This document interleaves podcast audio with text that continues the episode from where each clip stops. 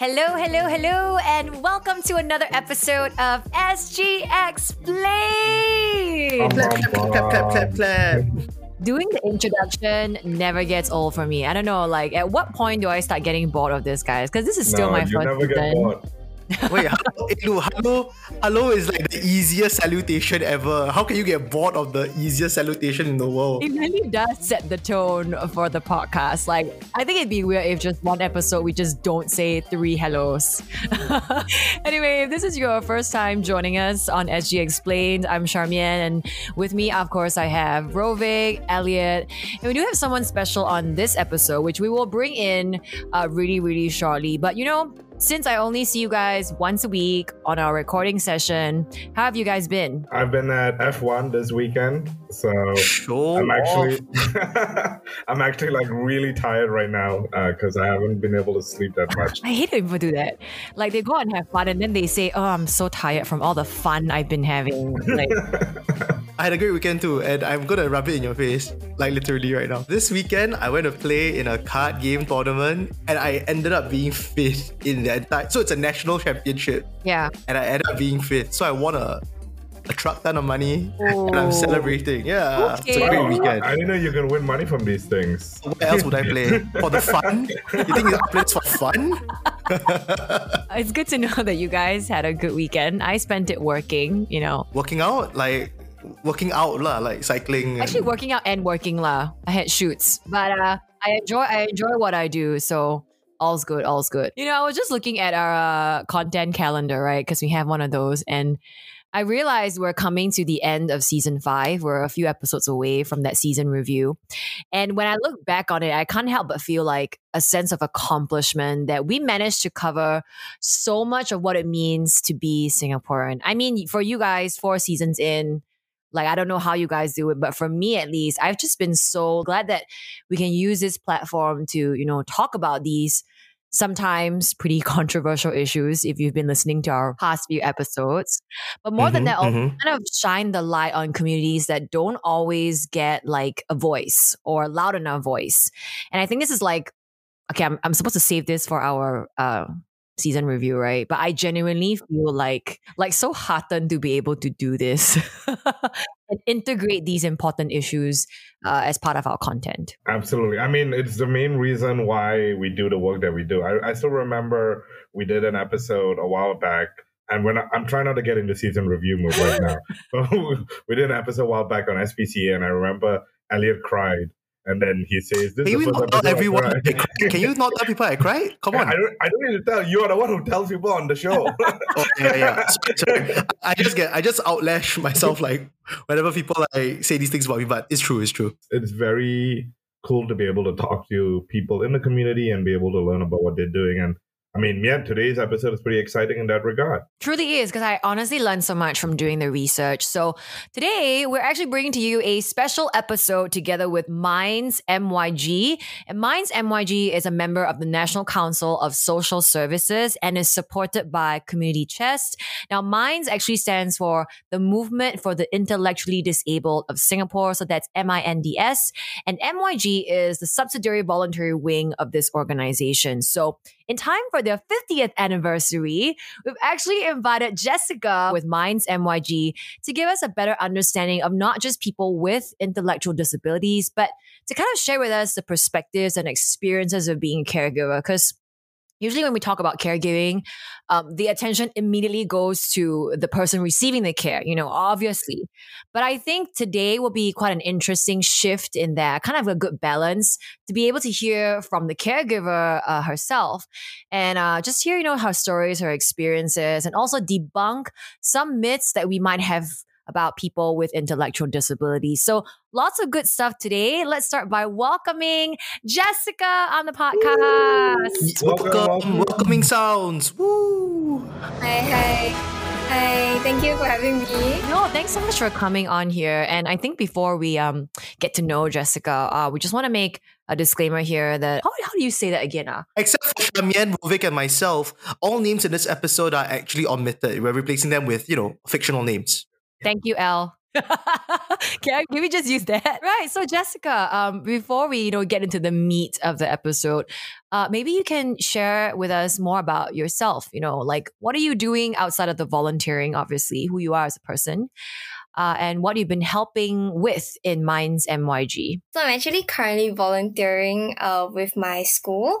So uh, I'm actually a student from NTU. And oh, hello, I was from NTU oh, too. this is gonna happen all over again. hey, school pride is a real thing, okay? Anyway, hi Jessica.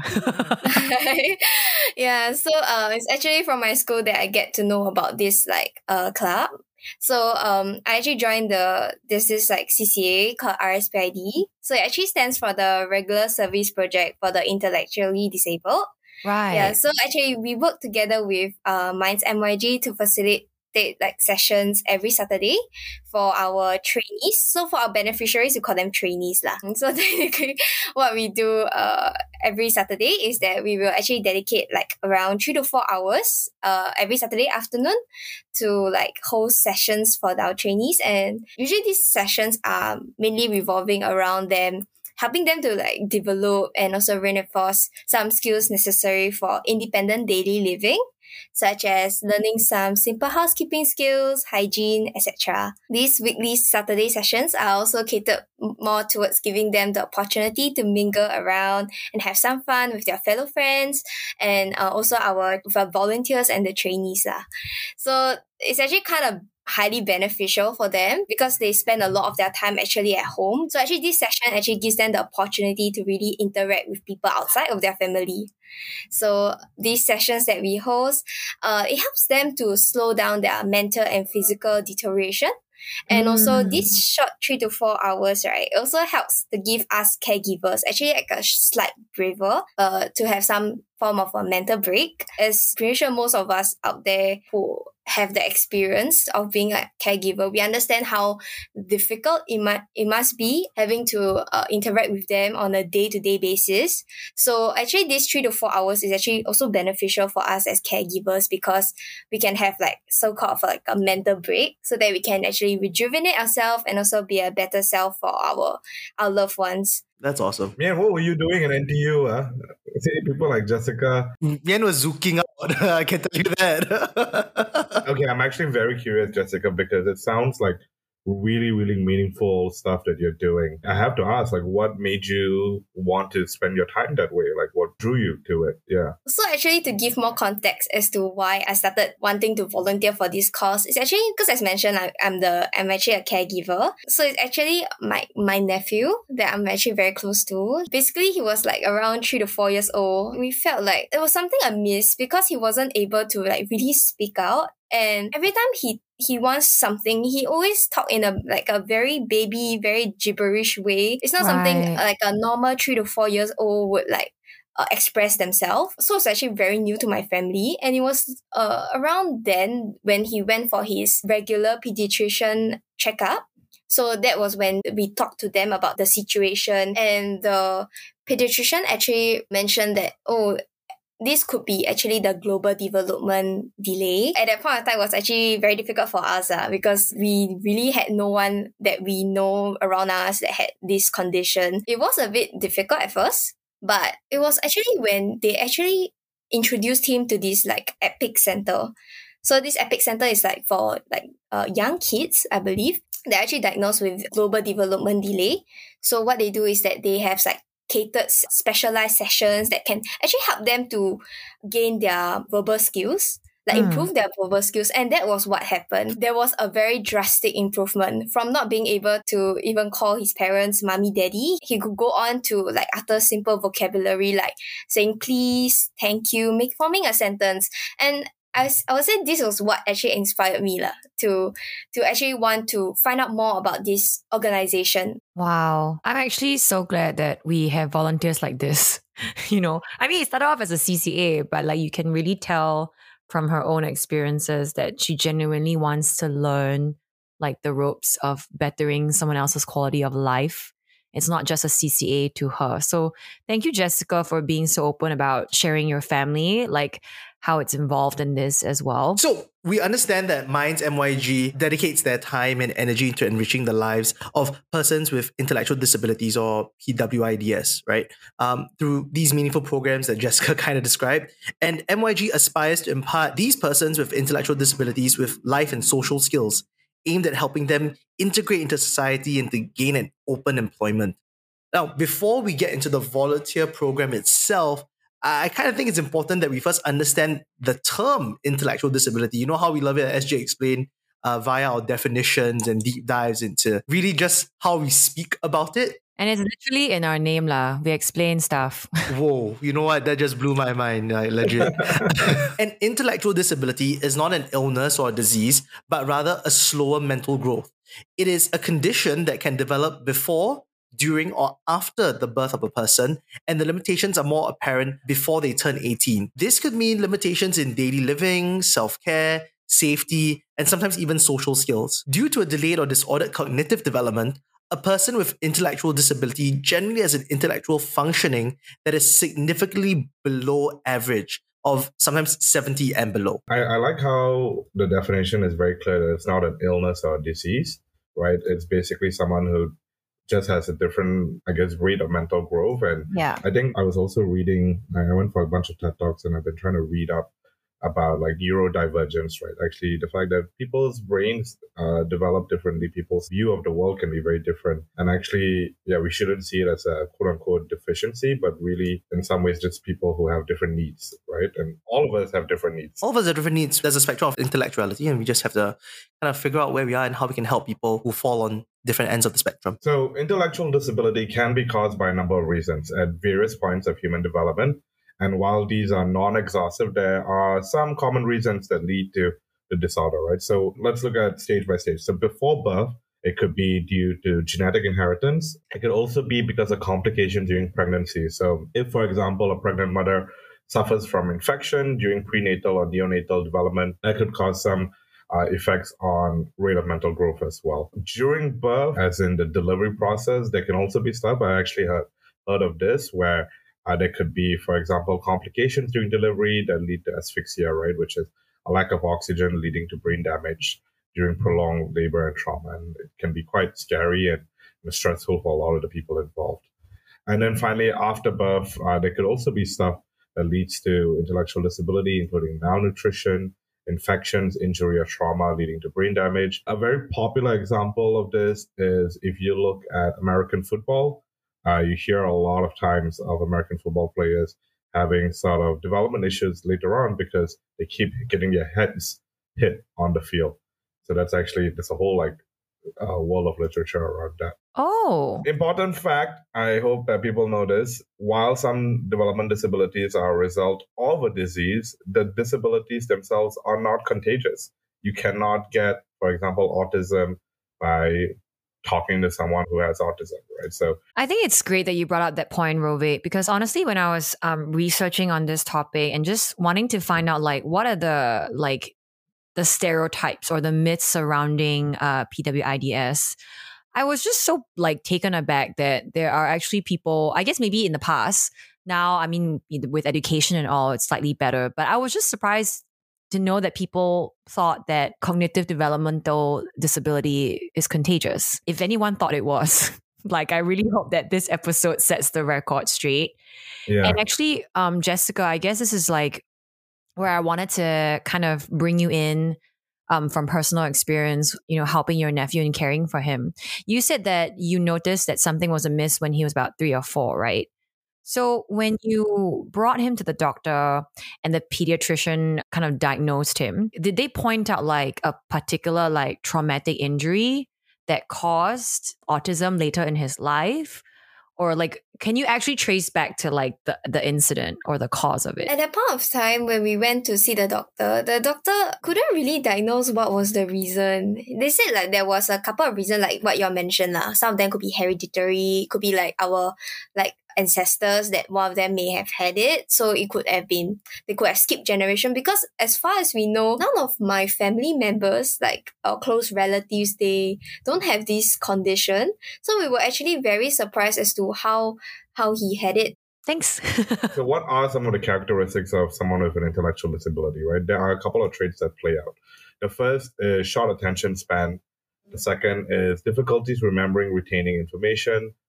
Also, inability to regulate one's behavior. And I was just thinking that actually a lot of this tends to play out in schools, especially when mm-hmm. uh, I know a lot of parents who, friends of mine, right, who are parents who actually will find out that, hey, maybe my kid has special needs or intellectual disability because the teacher will start to notice that actually they have, the kid has difficulty picking up stuff, right? So on one hand, the parents will say, hey, maybe he's just not smart, lah, right? Maybe he's a, a C student, right? But actually, if you unpack it, uh, there's a lot more there's a lot more to it that actually may indicate an intellectual disability. Uh, some of these things are delayed language development. So, sort of what Jessica was talking about with the ability to speak, right? Uh, slower learning rate and poor social and communication skills. But I think what's interesting about these stories I shared is that actually noticing this doesn't mean that they can't do well in school, at least based on what I was uh, witnessing. And I know that there's this myth that children with intellectual disabilities can't learn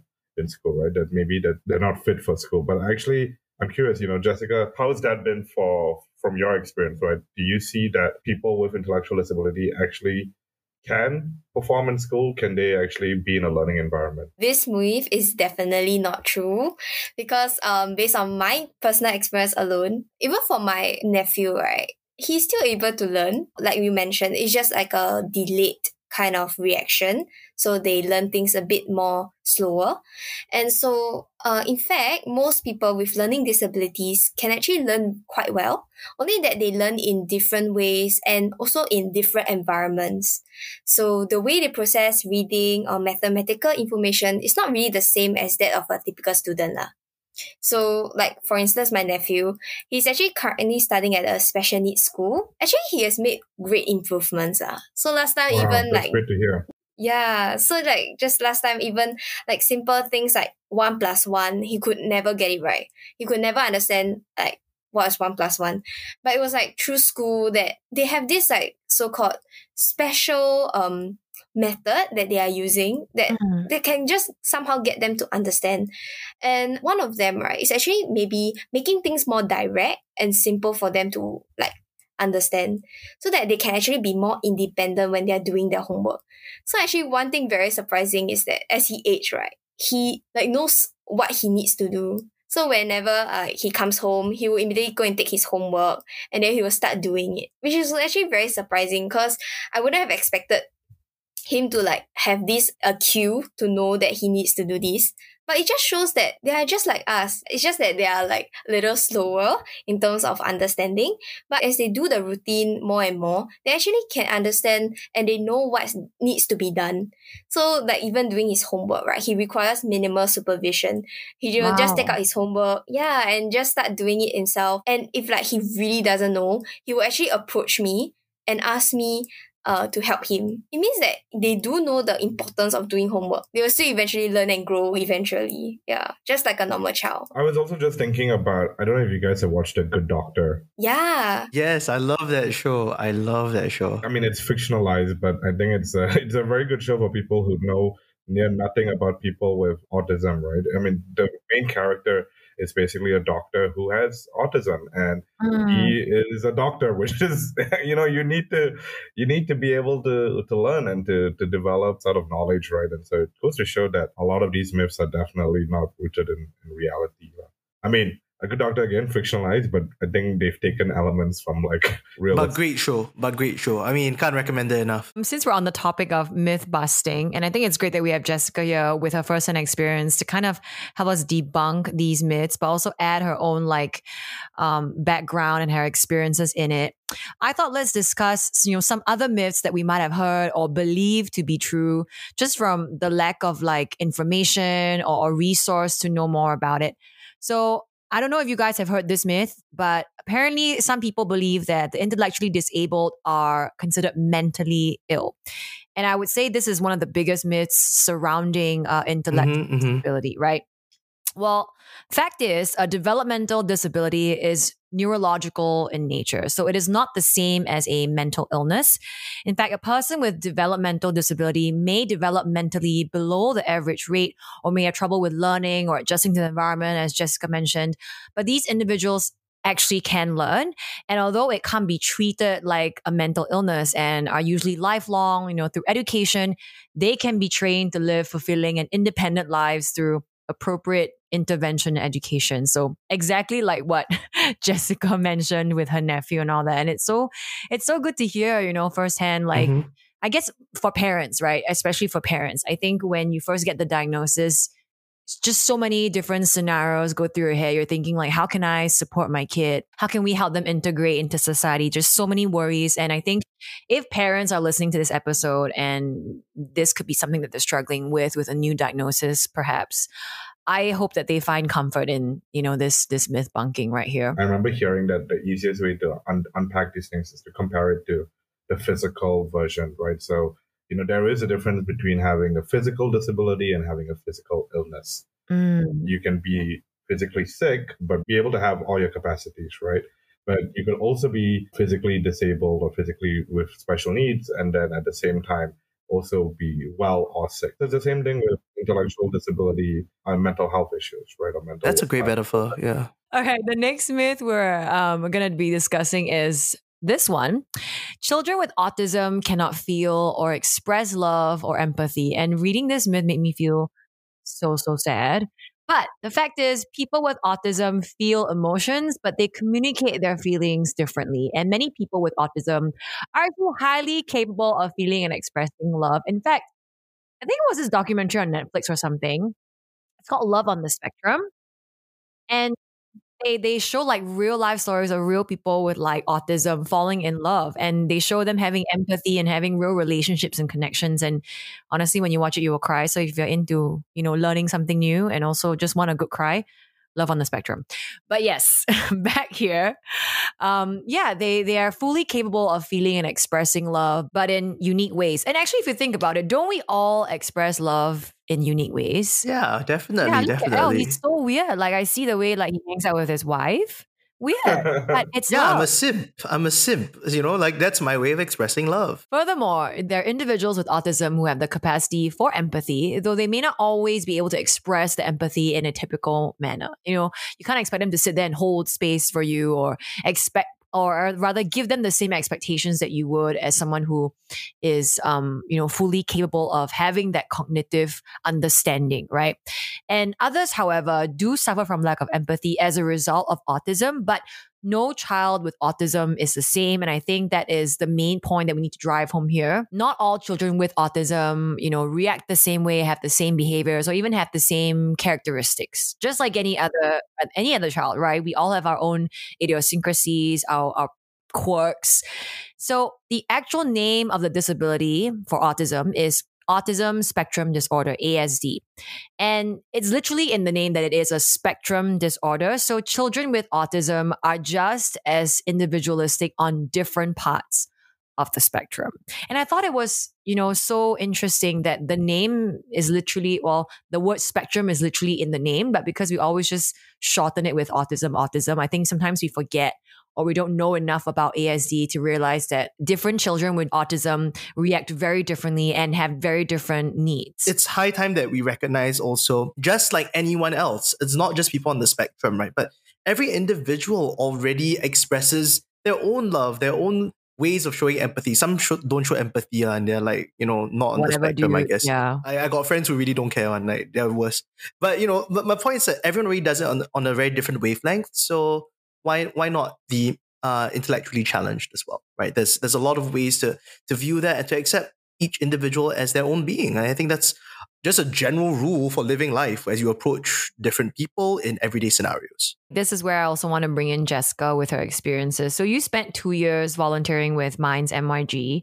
Were there any um, moments like during your volunteering years that you you find are so memorable. Like you've really experienced like love and care with the people that you care for. I think those are so special. So do you have any of those? Definitely. I have like many experiences with that. I'll say one of them is actually like with this trainee that that's at my center. So in fact, in throughout my two years, I've never really heard her speak before. She's actually very, very shy and she doesn't really uh articulate her words well. And even in activities, she doesn't like really actively partake in them. But it's Mm. okay. We don't we don't force them. It's um it's like their will, right? Uh, if they are they are good with doing it, we let them do. If they're not good, we'll just let them be themselves, give them the space that they need. Every time like we try to talk to her, she'll just avert her eyes. She'll just avert her eyes and she wouldn't want to look at us. To get her attention, I will actually um try to make eye contact with her.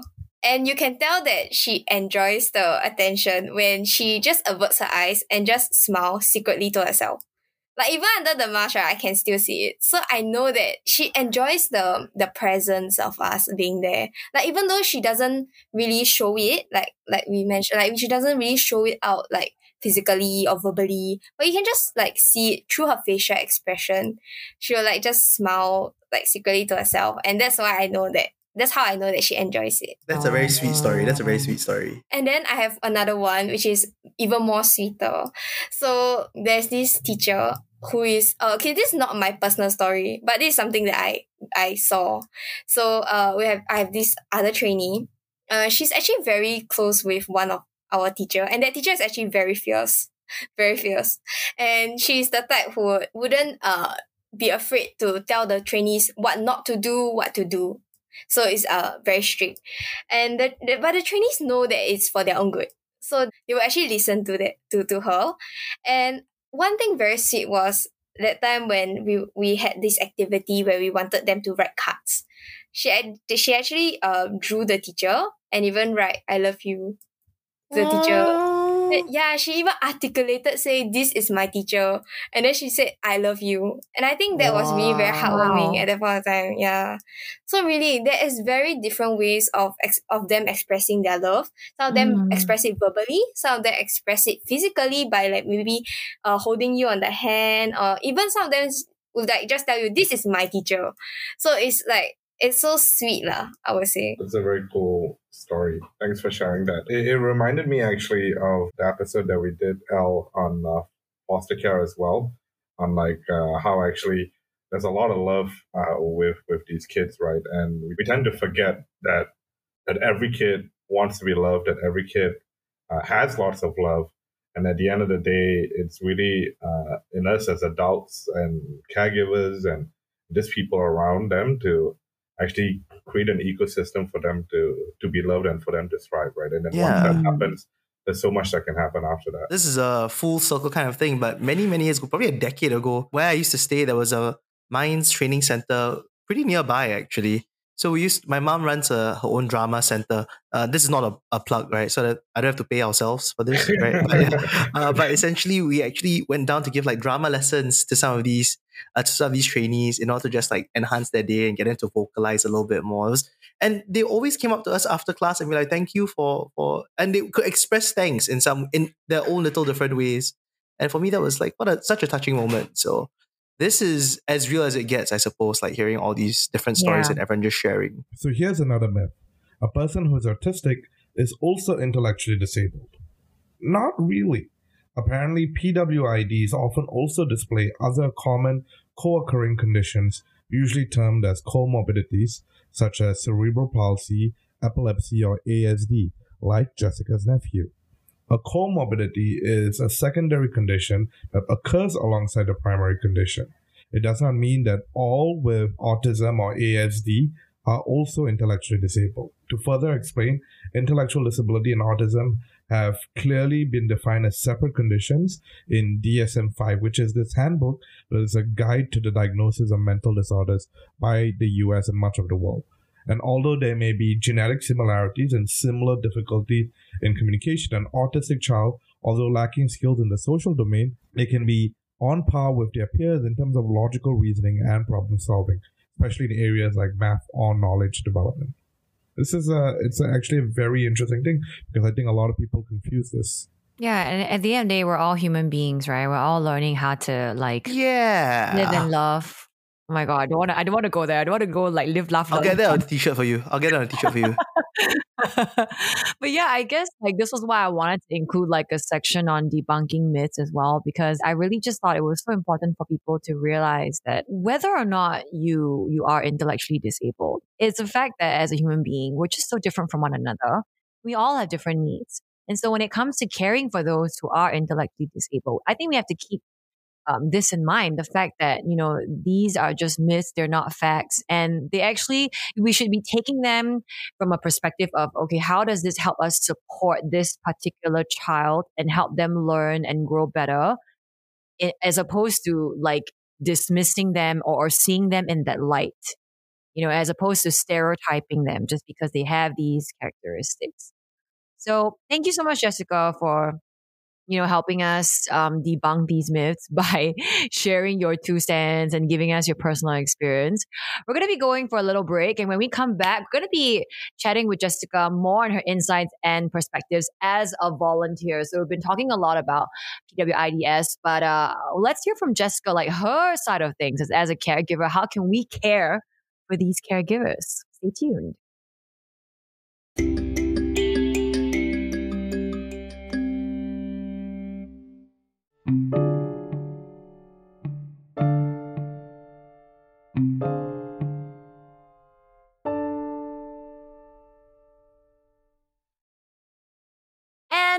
Welcome back from the break. Uh, thanks for joining us here on SG Explained. Once again, it's myself, Charmian, together with Rovik, as well as Elliot. And we have our special guest, Jessica, who is a caregiver. So we're doing a special episode this time around to celebrate their 50th anniversary. And just a while ago, we were talking about uh, the characteristics of, you know, people with intellectual disabilities. How can we care for them if we understand them better? And now we're to kind of switch gears a little bit, I would say, because I kind of want to bring the attention to Jessica as the caregiver herself. And hey, by the way, if you're listening to this and um, during the episode you find that you're actually interested in joining Minds MYG and their volunteer program, then please stay to the end for all the details. So, Jessica, you mentioned that you've been doing this for about two years, right? Do you see yourself like doing this, you know, I guess long term with Minds MYG? Yeah, we also have like many alumni coming back to join us uh, in, in our CCA. That's very cool, actually. I mean, just speaking about these different like branches and group, Minds MYG's direct service comprises of 11 project groups that provide weekly three-hour social, recreational, and training activities for approximately 200 beneficiaries on either Saturdays or Sundays. Each project group serves beneficiaries of different age groups and functions, uh, ranging from children to adults, and from low to medium and even high support needs. Jessica, having volunteered for two years, how do we determine what the beneficiaries' needs are in terms of like this category of like low, medium, or high? Maybe different mind center may have like a different approach, but based on my experience at my center, we actually determine their needs according to their verbal and understanding level. So like for instance, like how verbal they are and also how well they can take in instructions and understand what is required of them for like any task without assistance. Oh, very cool. Mm. A- And if someone wanted to join MYG as a volunteer, you know, what was the process like? Even for yourself, like how, you know, how do you sign up for these things? Uh, do you have to undergo like training in order to be ready to care for some of these beneficiaries? Actually, you can just head on to this like website at www.myg.org.sg and you can actually fill out the volunteer application form.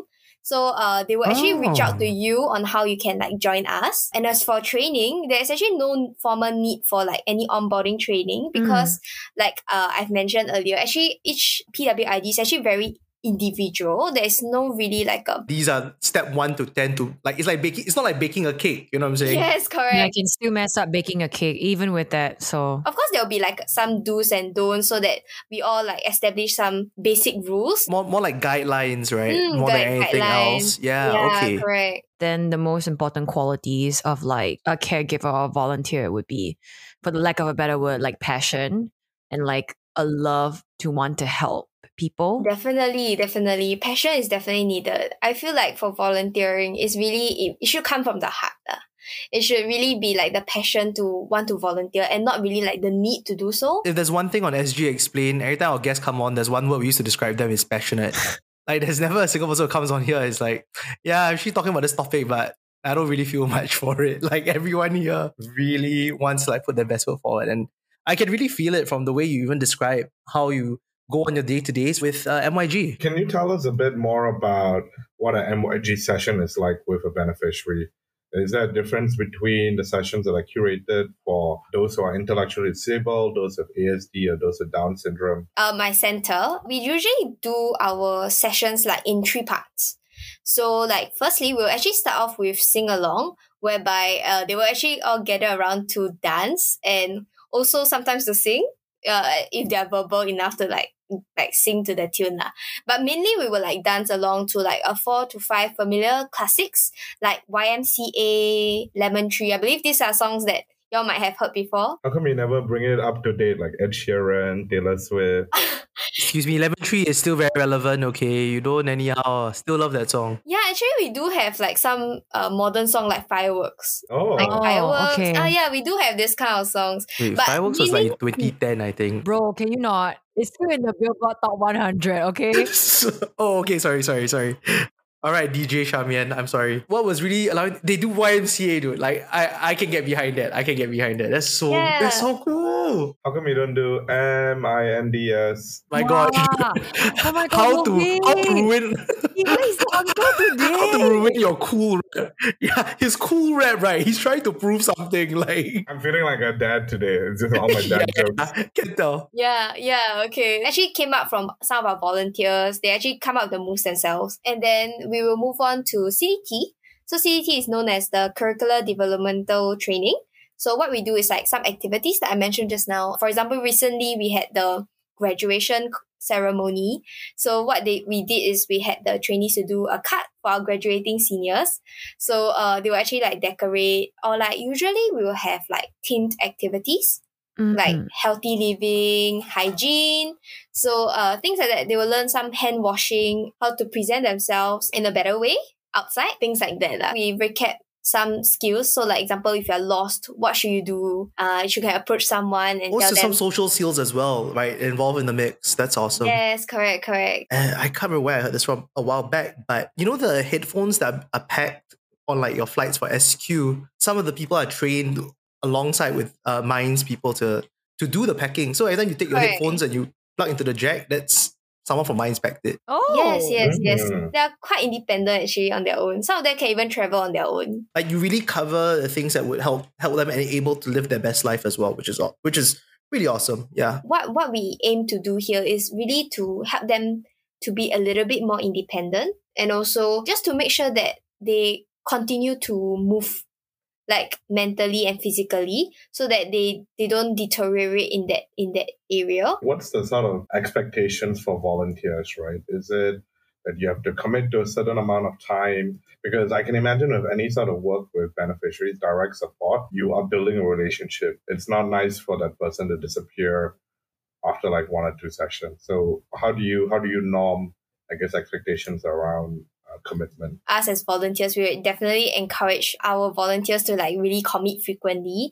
and also for as long as they can lah. so like for our alumni they actually you can see them coming back themselves like every time because they truly have this like special bond that they they bond with their trainees like even for that for the trainee that I mentioned that she said she loved I love you to the to the teacher that she she's very close to right it's it's because she comes to session very often and that's how like she forms this like trust this bond and this relationship with this teacher. And to be proud to say this is my teacher. Volunteering should come from the heart and not really like a with a need to go kind of thing. I think it goes back to sort of the, the core idea that if you are volunteering, you have to really be clear on why, right? Like what's what's your passion, what's your interest, and then from that why then be committed to it rather than to just see it as like, oh, you know, I'm curious, I go check it out, then start, stop, start, stop. And actually that's not good for anyone.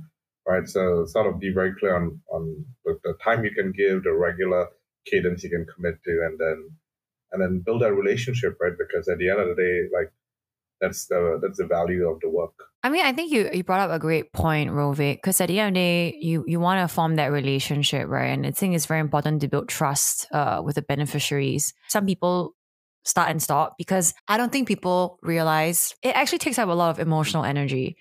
And I remember I was in my like volunteering phase when I was still in school and I was really, really passionate about it, right? But every time I, I finish a session, I feel so sad on the inside. I don't know if it's just me, but I actually felt mentally and emotionally drained. And I realized, okay, I need to kind of set boundaries for myself when it comes to volunteering.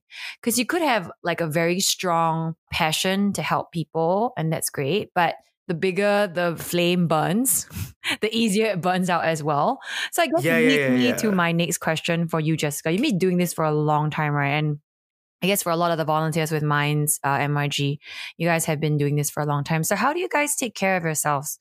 Like, it is really not easy to want to come to the session every Saturday when friends your age or, you know, like your own social circle have their own stuff going on that Saturday, right? So h- how do you like manage your own like energy, I guess, being a caregiver? Self care is actually very important for caregivers themselves also because, like I mentioned, uh, very emotionally and also physically draining at times, especially depending on the spectrum of our trainee. Maybe my nephew is a bit more towards the the less active, so he's not say very hyperactive or it's not that difficult to care for him. But there are instances where there are trainees of a lower spectrum and they may have instances of meltdowns and stuff, which makes it even more physically and emotionally draining to even like uh, calm them down and stuff. So self care is definitely important. So actually, what uh, we could actually encourage us out uh, caregivers out there is actually to know that they are not alone now. And that should they should never feel alone. I think it's very beneficial that we actually uh, stay connected with our friends, family, or even like with our volunteers that we volunteer together with because they understand you and they can actually share with you how to counter those stress and everything and also like uh they should not be afraid of communicating your emotions ah. so like if you are stressed or like you mentioned like sometimes it's very overwhelming and you feel you feel like sad or something you can always like share your emotions with your friends your family and like even those that you volunteer together with. And also just to remember at the end of the day, especially if you are interacting with PWIDs, is that they express their feelings and appre- appreciation in very different ways. And you just need to know that deep in their heart lah, is we are like dearest to them and someone that we look they look up to.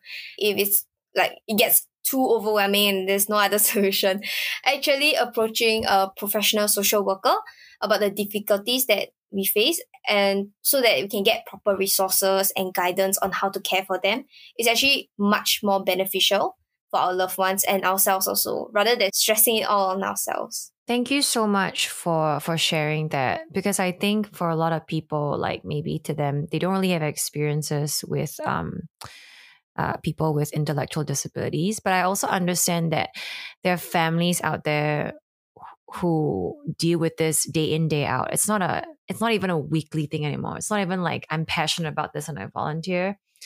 It just is their life right? And when i think about these caregivers who enter into a lifelong commitment that they didn't ask for um like my heart goes out to them because i like you mentioned just reminding them that they're not alone and that they do have a support system people who are going through the same thing who are caring for loved ones with you know intellectual disabilities uh, really really helps them and and just having that understanding that yeah like you said it's unintentional and i think that's such a such an important point to drive home The fact that Jessica, you are volunteering your time on a weekly basis, I think Mm. goes to show that it's in all of us. Not to say that you're an average person, right? But I'm saying like we're all capable of actually going out there to make a difference. Jessica, thanks for coming on our show. I think every time we have a guest, it's very heartfelt to be able to hear the stories and and connect with stuff that I guess frankly Al, Mia and I won't be able to connect with. And to, you know, hopefully shed some light on stuff that's happening in Singapore. I think Mm. you know, even from the days of running the Hidden Good, I've always known that there's so much that's happening, right? To build community, to build relationships with all sorts of people. And uh, people need to know about it because that's the starting point. Creating awareness is the starting point to inviting action and inviting collaboration. So hopefully, uh, if you're listening to this, you feel like you can connect to the cause. You feel like you can connect to what Minds and the whole community is doing. Then, you know, don't stop yourself from reaching out, find out more, and participating. And the website to find out more about uh, Minds MYG's volunteering program is over at myg.org.sg. Uh, all the details that you need and to join the team are over there. Also, big shout out to Chang Hong because he's a fan of our show and he actually linked us up with Jessica. So thank you so much, Chang Hong. See, this is what we talk about when we say our listeners you know, we love you guys. You can always reach out to us and make something Yeah. we wanna yeah, we wanna put stories out there just as much. Jessica, before we wrap up the episode, is there anything else that you want to add? when we come across people with ID, we can actually all be a little bit more understanding towards them. Mm. So, uh, Mm. let's say we have situation whereby a PWID is actually acting out like meltdown in public or something, we can all be a little bit more considerate for the caregivers and also the PWID. yeah. We can always give them some space to do what they need. And then um, maybe we can always approach the person to ask if they they will need any like help or any assistance. And if they don't need, we can always just try to leave them alone so that they have their space to do what they need to do. So I feel like with just this little bit of understanding, it can just help to build that support and make them feel more integrated. What a beautiful way to wrap up the episode. And also, what a beautiful soul, Jessica. yeah, wow. Very um the Chinese saying is and is kantong liu. You know, like wow, really just. I thought you were gonna go for some like profound Mandarin proverb. You know me. I don't have profound Mandarin proverbs in my vocabulary. That ain't me. You know, like, that is hundred percent not Elliot territory. Come on, mate. You know what? Thank you so much, Jessica, for being here with us today. Uh, we certainly learned so much about people with intellectual disabilities, how to care for them, how to care for the people who are caring for them as well. Uh, once again, this is SG Explained. By the way, hit us up and let us know like which are your favorite episodes of the season. And of course, if you want to reach out to us and uh, share your story, please go ahead and reach out to us in our DMs, in our emails. Bye, guys. We'll catch you in the next episode. Bye bye. bye bye.